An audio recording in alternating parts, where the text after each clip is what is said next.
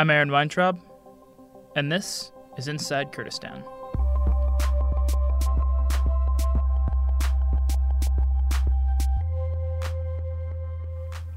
I've been interested in municipal planning in Erbil and other cities in KRI and Iraq for a while.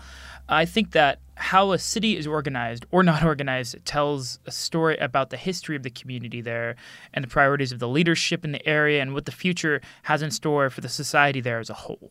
And for Mosul and Erbil, the cities couldn't appear to be more different to the naked eye, but they share a very deep relationship with each other in what is called the post war political economy uh, that has driven much of the local, national, and international decisions in Iraq and Kurdistan since 2018. And what is the post war political economy, you might ask? Well, that is much better answered by my guest today, Isadora Gotts. Isadora is a PhD student at King's College uh, who first became interested in Mosul because of its scrap metal economy, which grew out of the rubble that had accumulated in the violence that had subsumed the city uh, during the Islamic State's occupation there. And she's now in the process of examining the city as a whole, as well as its surrounding areas in other cities like Erbil and how they've been affected by the conflict as well in the past 20 years. So, we also spoke generally about the joy and challenge of researching in Iraq and her own takeaways from the beginnings of her research so far. Uh, I'm going to go ahead and let her do the explaining on all of this. Here's our conversation.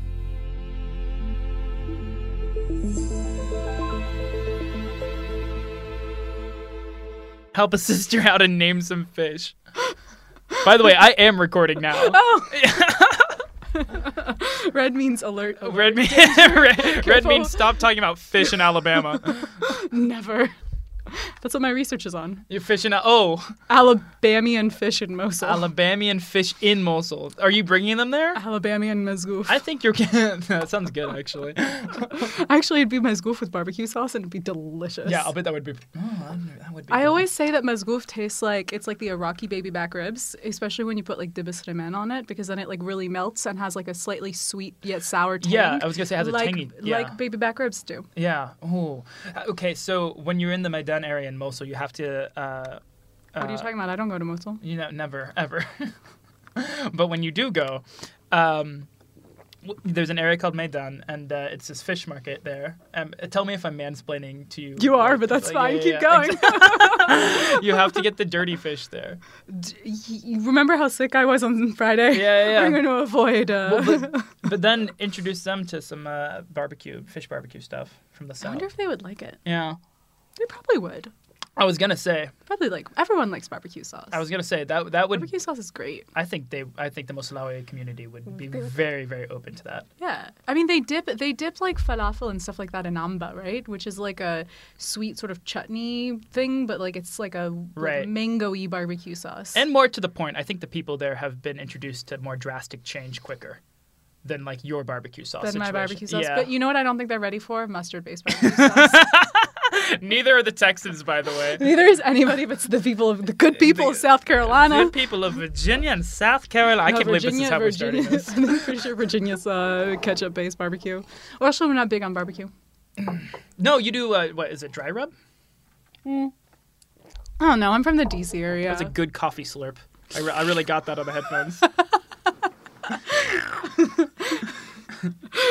Glad to be of service. All right, Isadora Gotts, ladies and gentlemen, the queen of the scraps. Best nickname I've ever had and ever will. the only nickname I've ever had. Uh, all right, let's start with scraps because the way I first learned about you was when I was working on my documentary about it was about it was also about Mosul, uh, child labor in Mosul. Uh, and uh, the kids that we were focusing on were scrap collectors, uh, and they would take they take scraps to the junkyard and they melt it down and sell it for money. And um, uh, I was interested more in sort of the scrap uh, trade and the scrap industry that has grown out of Mosul because of all the rubble there. And uh, I came across your report, uh, the only report on this topic. Uh, and then not it was only a few weeks later that I actually met you. Uh, but when I did meet you, I was like, oh, the Isadora God. Wait, really? You read it only a few weeks, but like Yeah, yeah. right before you met me? yeah, because Yasmin sent it to me. Ah. Yeah, because we were like going over the second edit and we were like really looking into like how to like perfect some of the like voiceover stuff for more information and like bring it in. So let's start with that. Okay. Uh, because I'm curious about how you first got into that topic because you and me are the only two people um, that I know about who care about scrap metal in Mosul. Funny enough, I met a journalist when I was working on it who was also really into scrap, but So three. so there's three people. All right. Um, The Holy Trinity. the Holy Trinity.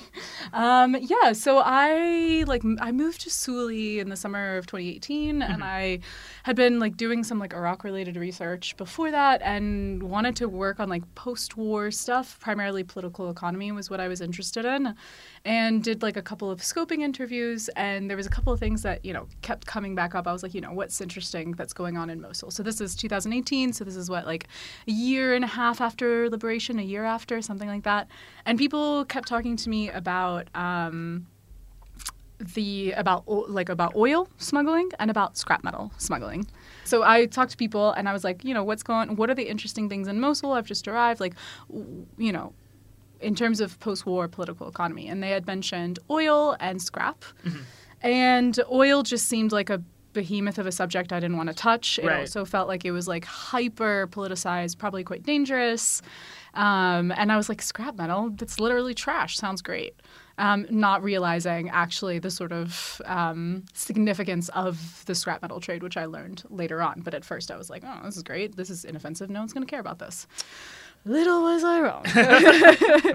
to actually, to my benefit. But um, I was going to say, because it's super interesting and very dense. yeah, Yeah. exactly. Um, and so that's how I started working on scrap. And and truly, when I was working on it, half the people that I met that didn't know much about post-war political economy or Mosul were like, "You study garbage." Can you can you break down the phrase post-war political economy for like non-academics who are like, I mean, we get that it's like the the eco- economic situation after a conflict, but what? Correct. Yeah, yeah. Okay. All right. cool. You gave me a face for a second. It's just my face to you. I know. I know, it's fine. I'm used to it by now. But uh, post-war political economy as like a phrase uh, in academia, academia, Academia. The first was academia for me. academia. What are all the different factors that constitute like uh, uh, what you analyze when you're talking about post-war co- political economy? Besides just, for example, resources like scraps. Yeah. So I mean, and again, academia has like different branches of academia have different sort of like definitions, particularly of what political economy is. Here, I'm referencing to the politics of the economy. Right, like the the sort of nexus and the linkages between these two fields of study, how they interact with one another, co-produce one another, um, and how that plays out after conflict. So yeah, it's about business and trade, and about the way in which that's connected to political circles, like elite politics, uh, patronage politics, this sort of thing. So it can be resources, but it can also be about you know how politicians gain power through you know business investments or their allies in the business world that you know help keep them in power. Th- this sort of stuff. So it's uh, so uh, any form of trade, any form of trade, really. Um, uh, will have political implications and political actors that are involved, and so in that sense, you can look at it from um, like a political economy angle. So it's all it's a lot about following the money and how the money talk uh, tells a story about the the power and how power is exercised in a certain place. Okay, so before I interrupted you, let's walk back and talk about the political actors in scrap. Sure. Yeah. so sorry. no, no, no. so, I mean, the, the interesting thing about scrap metal that I didn't realize when I first went into it was that none of these actors operate in isolation from one another. So it's really like you can only really talk about like a web of actors, um, and they all exist and operate and have the power that they do because they rely on the network that exists between them. So the people who were heavily involved in the scrap trade in like 2017, 2018, primarily when it was like the height of that trade, were it was like a so it was a web of actors. It was partially you had businessmen who were sort of like owned scrap yards. You had the um, truck drivers. You had the Hashid, you had their partners in Erbil who they sold the scrap to, so the scrap factories Who are the Hashid? sorry. Yeah, uh, the. Hashid are so uh, Hashd al Shabi is like an umbrella term used for these militia groups that were created um, that for militia groups in Iraq that were created at different times, but basically became um, known as the Hashid forces during the war against ISIS. Um, they many of them, the majority of them, are Shia forces from the south, but in and around other places like Mosul, they're also comprised of like local forces. Mm-hmm. So in areas around Mosul, right, you have like Christian ones or Yazidi ones or um, Shabak ones. These are all different sort of like ethno sectarian minorities in the area. Something that I avoid using as a descriptive term right off the bat because otherwise it makes the whole conversation revolve around a sort of like proxy narrative, which I think is also uh, reductive to trying to understand like local political economy, which is always about, or not always, but is in large part about how people exercise power and make money in a specific location. Mm. Like any other security actor. Um, this is absolutely not unique to them. After the war was over, they wanted a way to stay relevant and to gain more power, especially in a world where the government was now paying their salaries and they just, these guys like just don't make a lot of money. Mm. Like all the government or like public sector employees, basically. Um, and they very sort of smartly realized that if they, you know, invested in the economy, that they could find a way to not only sort of make money, stay relevant, but also become more powerful actors, right? So the security situation, quote unquote, was not the same as it was before.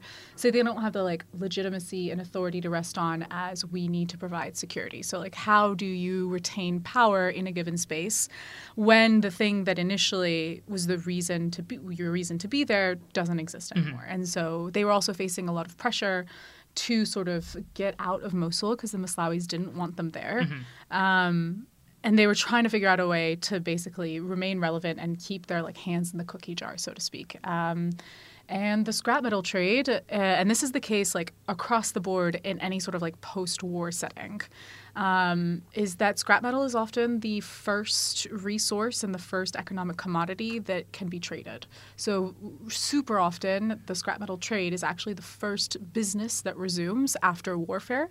This was the case in Iraq after like 2003, after 2004, like there was like a lot of articles when you tap, t- type in scrap metal in Iraq are like 2006, 2007, and they talk about how you would find Iraqi scrap with like remnants of like war, like m- like mines and explosives in like scrap yards in Rotterdam, and they were freaking out about this in like hmm. 2006, seven.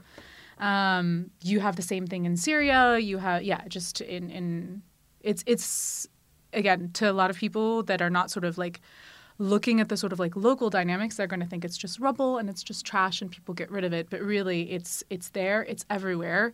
You can sort of just take it because yes. it's you can't it's really difficult to discern who it belongs to right so if you have like in the maidan area that you were talking about earlier which has been like totally flattened to the ground when before they sort of cleared it out right like you can't tell which scrap um, and scrap in this case refers to any sort of like metal right. residue, right? Um, is this metal residue? Is this scrap from house A or house B? And also, maybe the the you know the airstrike that blew up these houses means that that the you know the the metal from house B actually flew into mm-hmm. the area of where house D is, right? right. So next to impossible, particularly for civilian um, homes, to identify like cars, residue of cars is the same, buildings. Um, also, not a high incentive for people to clear it out themselves because of, like, for example, all the IEDs and mines that might be in the area. Yeah, there was actually a lot of accidents that was happening after liberation, and yeah. people in specific parts of the country wouldn't accept scrap metal from Mosul because um, they weren't sifting through the scrap before they were sending it. Uh huh. So a lot of the scrap was at some of the a lot there was a part, most of the scrap went to Erbil, but some of the scrap would get sent down to larger scrap yards down in Baghdad. Mm-hmm. Um, and places in other countries, when they would buy from Baghdad, they would say we just don't want scrap from Mosul. And I remember one time I was I did an interview in Kalar with a scrapyard owner, and he like he was like, yeah, we got we stopped taking scrap from Mosul after we had a big accident, and he like pulled up his like pants leg, and there was like a chunk of his leg missing yeah. because it had exploded. Mm you beat me to the punch actually a little bit by talking about how the, most of the scrap has ended up in Erbil because that's what well that's what I wanted to transition to because uh, to zoom out from just scrap, uh, which is uh, how I first became interested in your work, but uh, you've since kind of zoomed out and, and looked at sort of the overall effect on how city landscapes change because of conflict. And mm-hmm. you focus you're you're focusing once again on Mosul. But you're also focusing on Erbil a little bit too. Um, and so uh, as an example, when when uh, a large amount of scrap metal needs to be shipped in, uh, somewhere, a lot of it has been uh, taken basically from to give people sort of an idea of like how the pyramid of work works. You have like these kids who like collect the scrap metal, then they take it to the junkyards, and the junk uh, sell it and ship it, and then it gets shipped to places like Erbil, and then that gets used in construction of houses and projects here. And the housing projects uh, uh, situation in Erbil is booming right now, for now. Uh, it was. It stopped. It was again. Who something. knows? Yeah, some things are about to change. Uh, there's a budget, and you can look. You can read it in the news. Uh, but uh, that's another interview. But um, um, it's. I think that's an important thing to understand. How all of these different people, all of these different. Uh, uh, kids and militias and every uh, and and real estate people are involved in this sort of the same web of, of destruction and creation, Mm-hmm. and that gives you an idea of how cities uh, uh, shrink and grow and fluctuate uh, based on what's happening uh, with the politics in any given place or a conflict in any given place.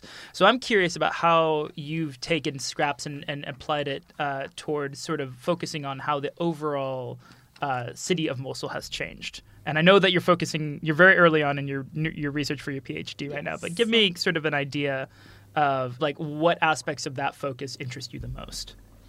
Yeah. So, so I, so my PhD research grew out of my like interest um, and curiosity of scrap metal, and as you say, exactly like the scrap gets repurposed into metal rebar, which is used for construction. And in places like Erbil, there is like a significant boom um, because of all the investment in the real estate, because it's more stable than the rest of the country, and in Mosul because it was so destroyed.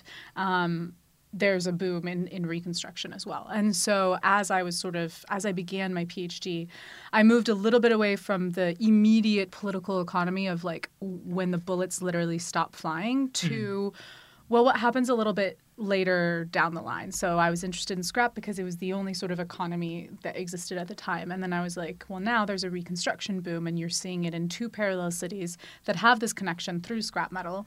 And so wouldn't it be interesting to then move on maybe to the, the sort of like next level up after this after this scrap trade?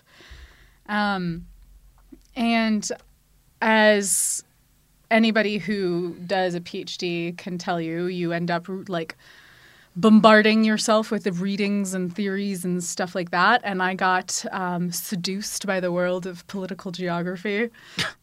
what a seductive world. It is. Well, you're talking to a girl who likes to study trash, so Yeah, what I find interesting, I know. I'm going to not- use that quote for the promo. I lost my train of Yeah, thought. no, we were talking. Uh, you were seduced by the world. I was of. seduced by the world of political geography, and particularly uh, people who are super interested in like the spatial elements of uh, of the post-war, and not just as the background or the stage upon which um, the like social dynamics, and by social I mean things that exist in the social world, so political, economic, and social dynamics um, play out, but also as an agent itself of transformations, of post-war transformations. And so initially, my interest in Reconstruction was from the more political economy continuation of scrap. uh, and it morphed into wanting to tack on as well the layer of, well, the material world isn't just a manifestation or a reflection of ongoing political economy dynamics, but also an agent of those very dy- dynamics. So they co-produce one another, and that's particularly what I have like gotten. I've been very fascinated by that element and how like what I call the built environment, so the material world, the physical landscape. Um, both as a reflection of, but a creator as well of how post-war dynamics play out, post-war conditions, um, post-war order. Okay, so like we use stra- scraps as an example of that that relationship, but what would be another relationship that you can see specifically in Erbil? Um, so of that would be like a, a good example of that would be like the buildings and the kinds of um, the kinds of buildings and like uh, I don't know if you could call it urban planning, but um, the, the no, the, actually, you know, to be fair, the city of Erbil does have an urban plan, but um, would be like the kinds of buildings that exist and how and how these buildings and complexes of buildings represent um, the different like power structures at play. So you have like a lot of these compounds that get built um, in, for example, the western part of the city, which you know hosts more of the expats and more the wealthier community, and so mm-hmm. it caters to sort of this idea of like a more glamorous version of the city, like a, a Dubaiification. I think a lot of people like to to, to describe it as, yeah. or an attempt to to, to Dubaiify. Mm-hmm. Um, Dubaiify. Dubaiify. I haven't heard that.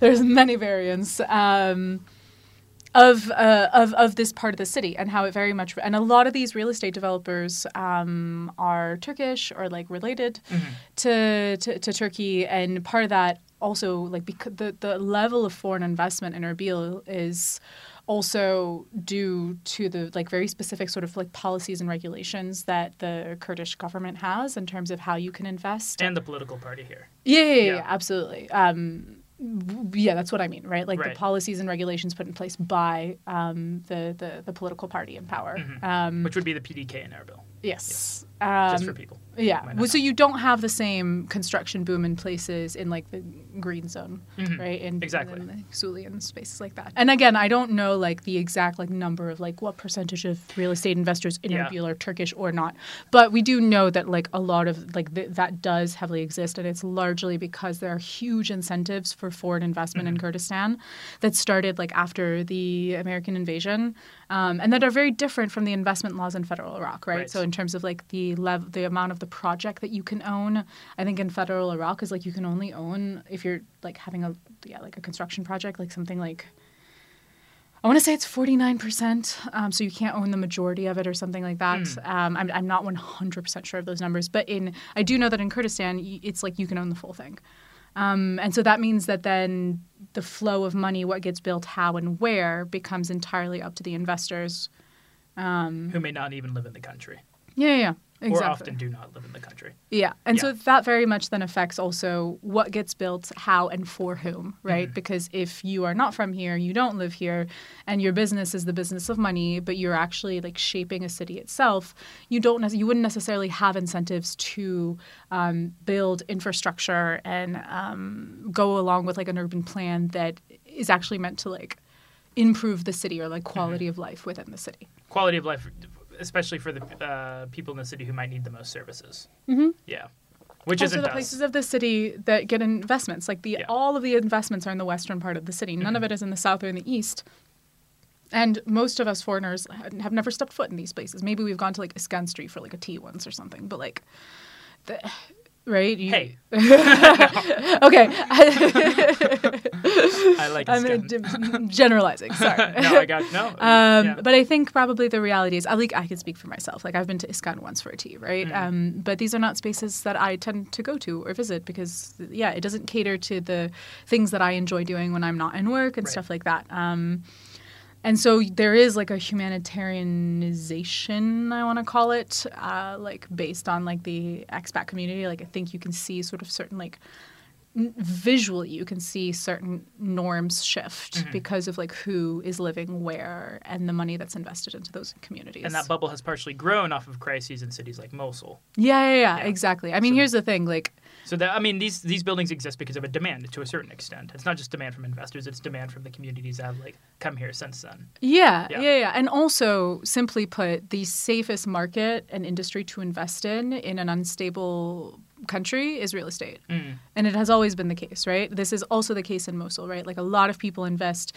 in real estate locally, like politicians and stuff, because it is sort of the safest place, like you, like a collateral that you can have. Like you're not these are like Iraq has an issue with people like not having bank accounts or not wanting not trusting the banks etc and like the, these all sort of like feed into one another and so like if you're going to like it's it's a better way to like have assets and like yeah land yeah Exactly.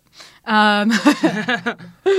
so let's let's we okay. So we we focused on the like how Erbil has shifted mm-hmm. in, since the conflict. Let's let's go back to Mosul real quick. Yeah. Uh, and compare the two cities and what has changed in the development process in Mosul since the conflict and the post political, sorry, post conflict political economy, post war yeah. political economy. Post-war political economy. Post-war, that's that's because I don't say po- yeah. Post-conflict is kind of misleading. Uh, then this is like a probably like a you know this is like a Syntax. academic specificity of like you know being but like it, if only people could see the face sheet. yeah, so post-war is about like the end of like open hostilities, open armed hostilities, and post like conflict. There's many forms of conflict, and there's conflict that exists outside of the confines of war, like beyond war. Um, in the sense that there's like a you know these things between peace conflict it's like a gradient. It's not like a binary of one versus the other. Okay. in the sense of like to say that you know there, to say that Mosul is post conflict means that there is peace but is the situation in Mosul the same as the situation in Oslo Right. Right. Okay. so A valid point. so in the nitpicky out, fashion of of academia, which is relevant for the kind and important for the kind of work that w- we're doing, um, we're quite careful about like the words that we choose to, to, to use to describe. And so I'm quite careful to say post-war because I, I I don't know that I think that any of Iraq really qualifies as post-conflict. okay. All right. Um, And that was a tangent. I don't know why. no, no, no. That's a very no. It's a very valid point, actually. So let's talk about uh, post-war Mosul, but not not necessarily post-conflict Mosul in terms of how it's developed uh, uh, since 2018, roughly. Yeah. So, I mean, I think that anyone who sort of has had their eye a little bit on Mosul in the last couple of years or since liberation has er, knows that like reconstruction was unbelievably slow to start. And for like years people were like what is going on? And like you could hear excuses down from Baghdad of like no budget, da da da, whatever. Um, but the reality is is that like reconstruction started like maybe 2 years ago. So in the last couple of years, finally it started. Also, to be fair, rubble clearing took ages, right? Yeah. Because not only were you trying to clear out the rubble, but it was a really dangerous process because of all of the IEDs that have been left over by Right. ISIS. So this is like an added. Uh, that's also like an added element of it. And of, actually, the demining company that we, uh, Tetra Tech, uh, the demining company Yeah. that we interviewed for the uh, uh, documentary, um, they still say that 80% of the area that they were working on, that we were interviewing them on, uh, which is the Maidan Old City area, 80% of it is still not cleared. In Maidan. Yeah, Okay. yeah, and that's one of the more focused on areas. Yeah. yeah, Well, the Maidan area is interesting. I mean, yeah. I'm sorry. That's a other tangent. Back to what we were talking about. well, I mean, Um, Yeah, I mean, I just I'm not sure that I think that the Maidan area is being focused on at all beyond for like the two churches, Al Nuri, and a couple historical houses that UNESCO does. Like I I'm not. I think like the east, a lot of it has been rebuilt. Um, in the west, a lot of the rubble has been cleared and some things have been done. And like you know, you have like electricity and water pipes that have been put back in but it's been much slower. Obviously, the destruction is like much more vast in the west than it was in the east. But mm-hmm. there's there there's a a clear like from from like a municipal or governorate perspective, there seems to be that most of that reconstruction investment happens in the east. What happens in the west is largely funded by the international community, and that's spearheaded by the UNESCO project. But the the thing about the UNESCO project given that it's UNESCO, um, is that it focuses on heritage sites, right? So it's not it- it's not in UNESCO's mandate to like rebuild apartment buildings for people to live in. Like they're there to rebuild the heritage sites. Right. So that's primarily the old historic homes, uh, two churches, and the Al Nuri complex, which is more than just the mosque, but the entire complex. So let's talk about Mosul as a whole and like the the areas that you're focusing on for your PhD that you're interested in, like really, really profiling uh, for your research in, ter- in terms of capturing sort of how uh, city spacing. Uh, city spacing is this the correct way of saying it? C- continue, and I'll let you know if that's But, yeah, yeah, if think that's let's say let's say municipal spacing and city planning is shaped by uh, uh, post-war economy. Yeah, kind of. So I think I think so. As you mentioned in the beginning, like I'm in the early stages of my field work. I'm in like the very first phase, and there'll probably be three different phases. So I'm kind of in a phase where I'm trying to figure out exactly what I think is most relevant. Because you go in having done a lot of reading with ideas, um, but until you start talking to people and doing your interviews, it is incredibly difficult as someone who's not from Mosul, who's not been to Mosul in blank amount of years, right? Like uh, to be able to like in a meaningful way or like in a concrete way say like oh i'm going to focus on like these elements. Uh, i can tell you what i'm ki- what the, the sort of like paths that i'm interested in looking at right now. So like one of them is looking at the um, they focus on heritage um, and what sort of role that plays in the so there, there's two parts of this. Um, part of what's interesting about heritage is the narrative around Mosul that's being rebuilt, mm-hmm. right, as a very diverse and cultural city, which was in fact the case at some point in Mosul's history. That wasn't the recent past. It wasn't the past right before ISIS. Like people who know some things about Mosul know that like it, it wasn't in 2014 where like things hit the fan in Mosul. Like things right. had things got bad in Mosul in 2005, mm-hmm. um, and then yeah, basically like after after the invasion, after the end of the Ba'athist regime.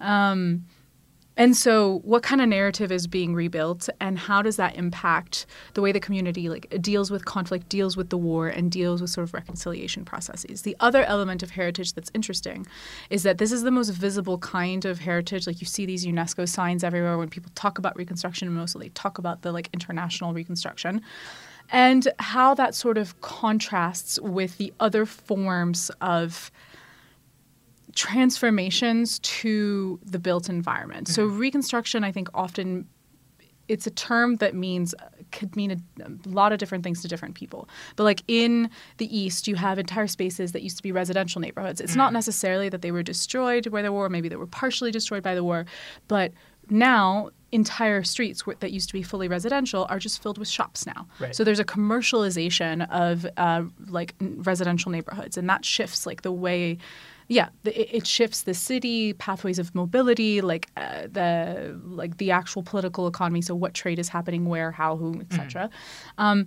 and like that contrast with the like primary narrative that we hear about Reconstruction. And so this like I'm quite a, kind of I'm increasingly interested in what I feel like is a major dichotomy between like the narrative of Mosul versus some of the reality of Mosul, right? right? Or like, or maybe it's not narrative. Maybe it's not narrative versus reality, but two different Mosuls that coexist, and like what kind of like city or consequences to the city that will create, right? Mm-hmm. Maybe barriers between communities because it's it, it is ultimately. Um, ends up being geographically divided because of where destruction happened, because of where investment happens, because of where different actors are working.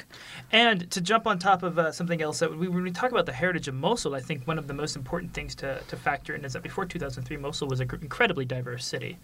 Um, and to bring it back to the inside Kurdish, Kur- uh, inside Kurdish, inside Kurdistan element of this podcast. Um, where do you uh, work, Aaron? I work. I work here. Hi. it's hot in here. I'm sorry.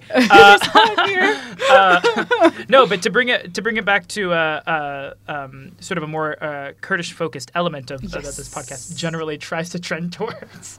Mosul was once an incredibly diverse city. It was once considered a Kurdish city. it is not anymore. Um, there are enormous numbers of different minorities, religious and ethnic minorities, that have left the city since. Um, and I'm always struck when I hear about this narrative of rebuilding the heritage of Mosul. I'm like, okay, you're going to bring all these different people back because they're not coming.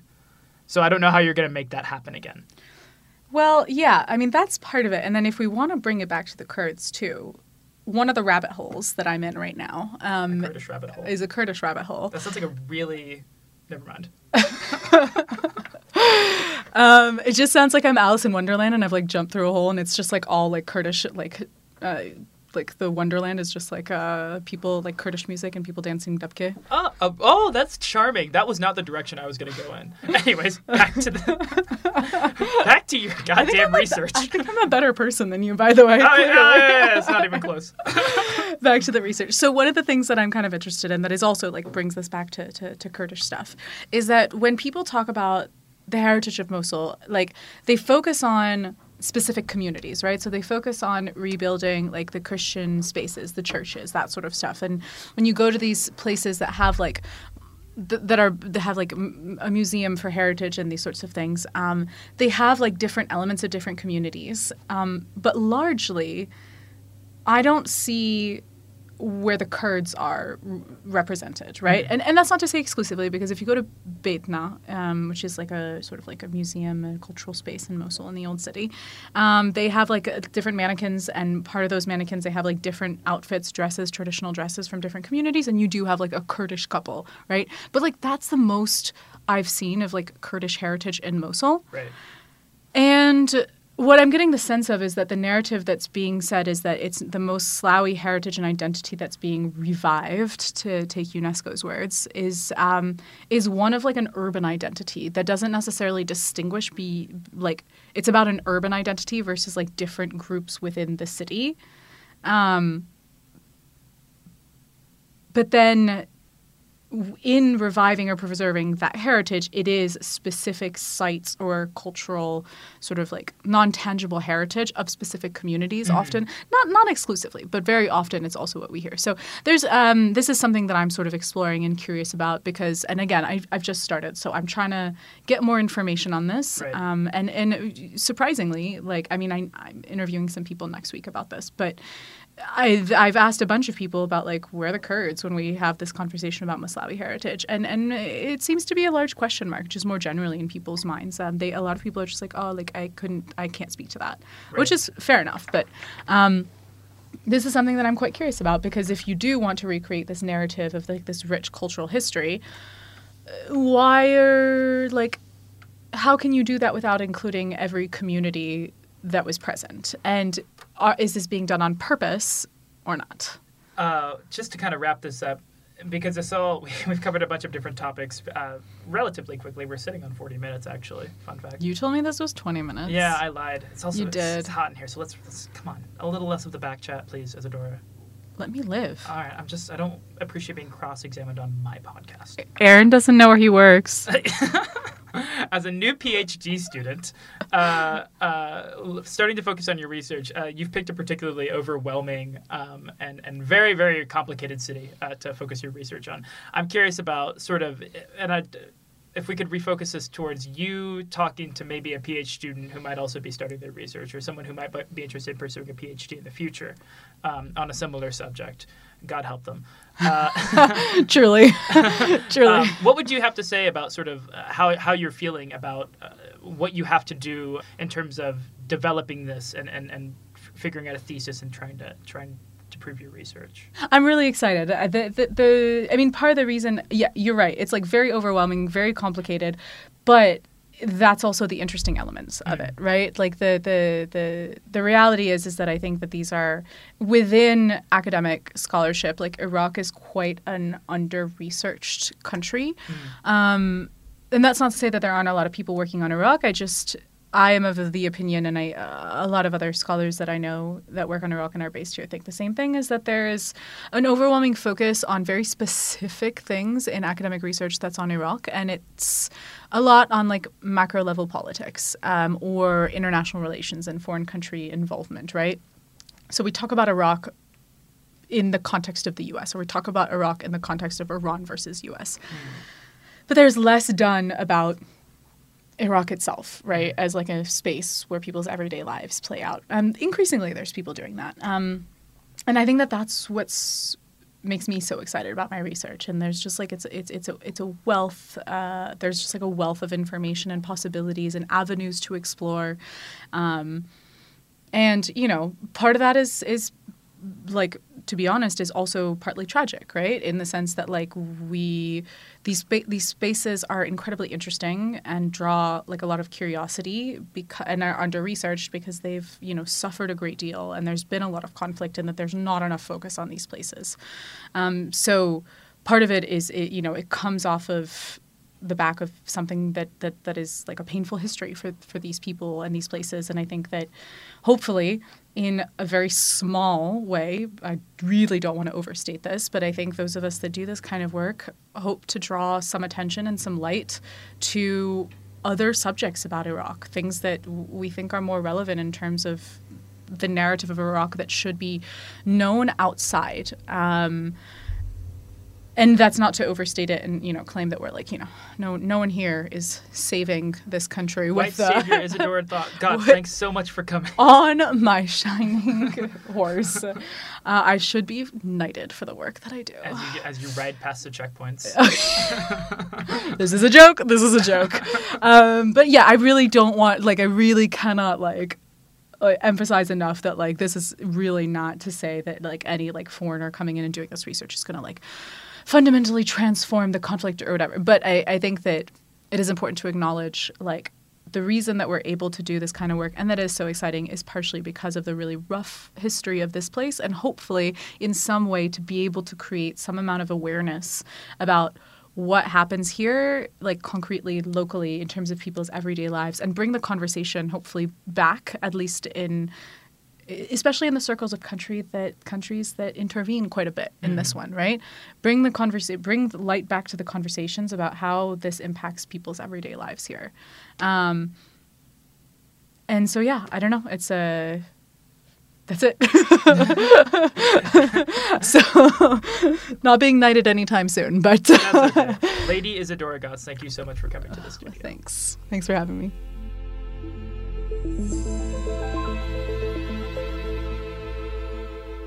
Thanks so much to Isadora for her insights on both barbecue and Mosul. Inside Kurdistan is brought to you by the Kurdistan Information Network. You can check out our podcast on kurdistanin.net. Be sure to subscribe to us on Apple, Spotify, or wherever you listen to podcasts. And if you have any questions or comments, you can reach out to us at info at kurdistanin.net. Thanks so much. I'm Aaron Weintraub, and this has been Inside Kurdistan.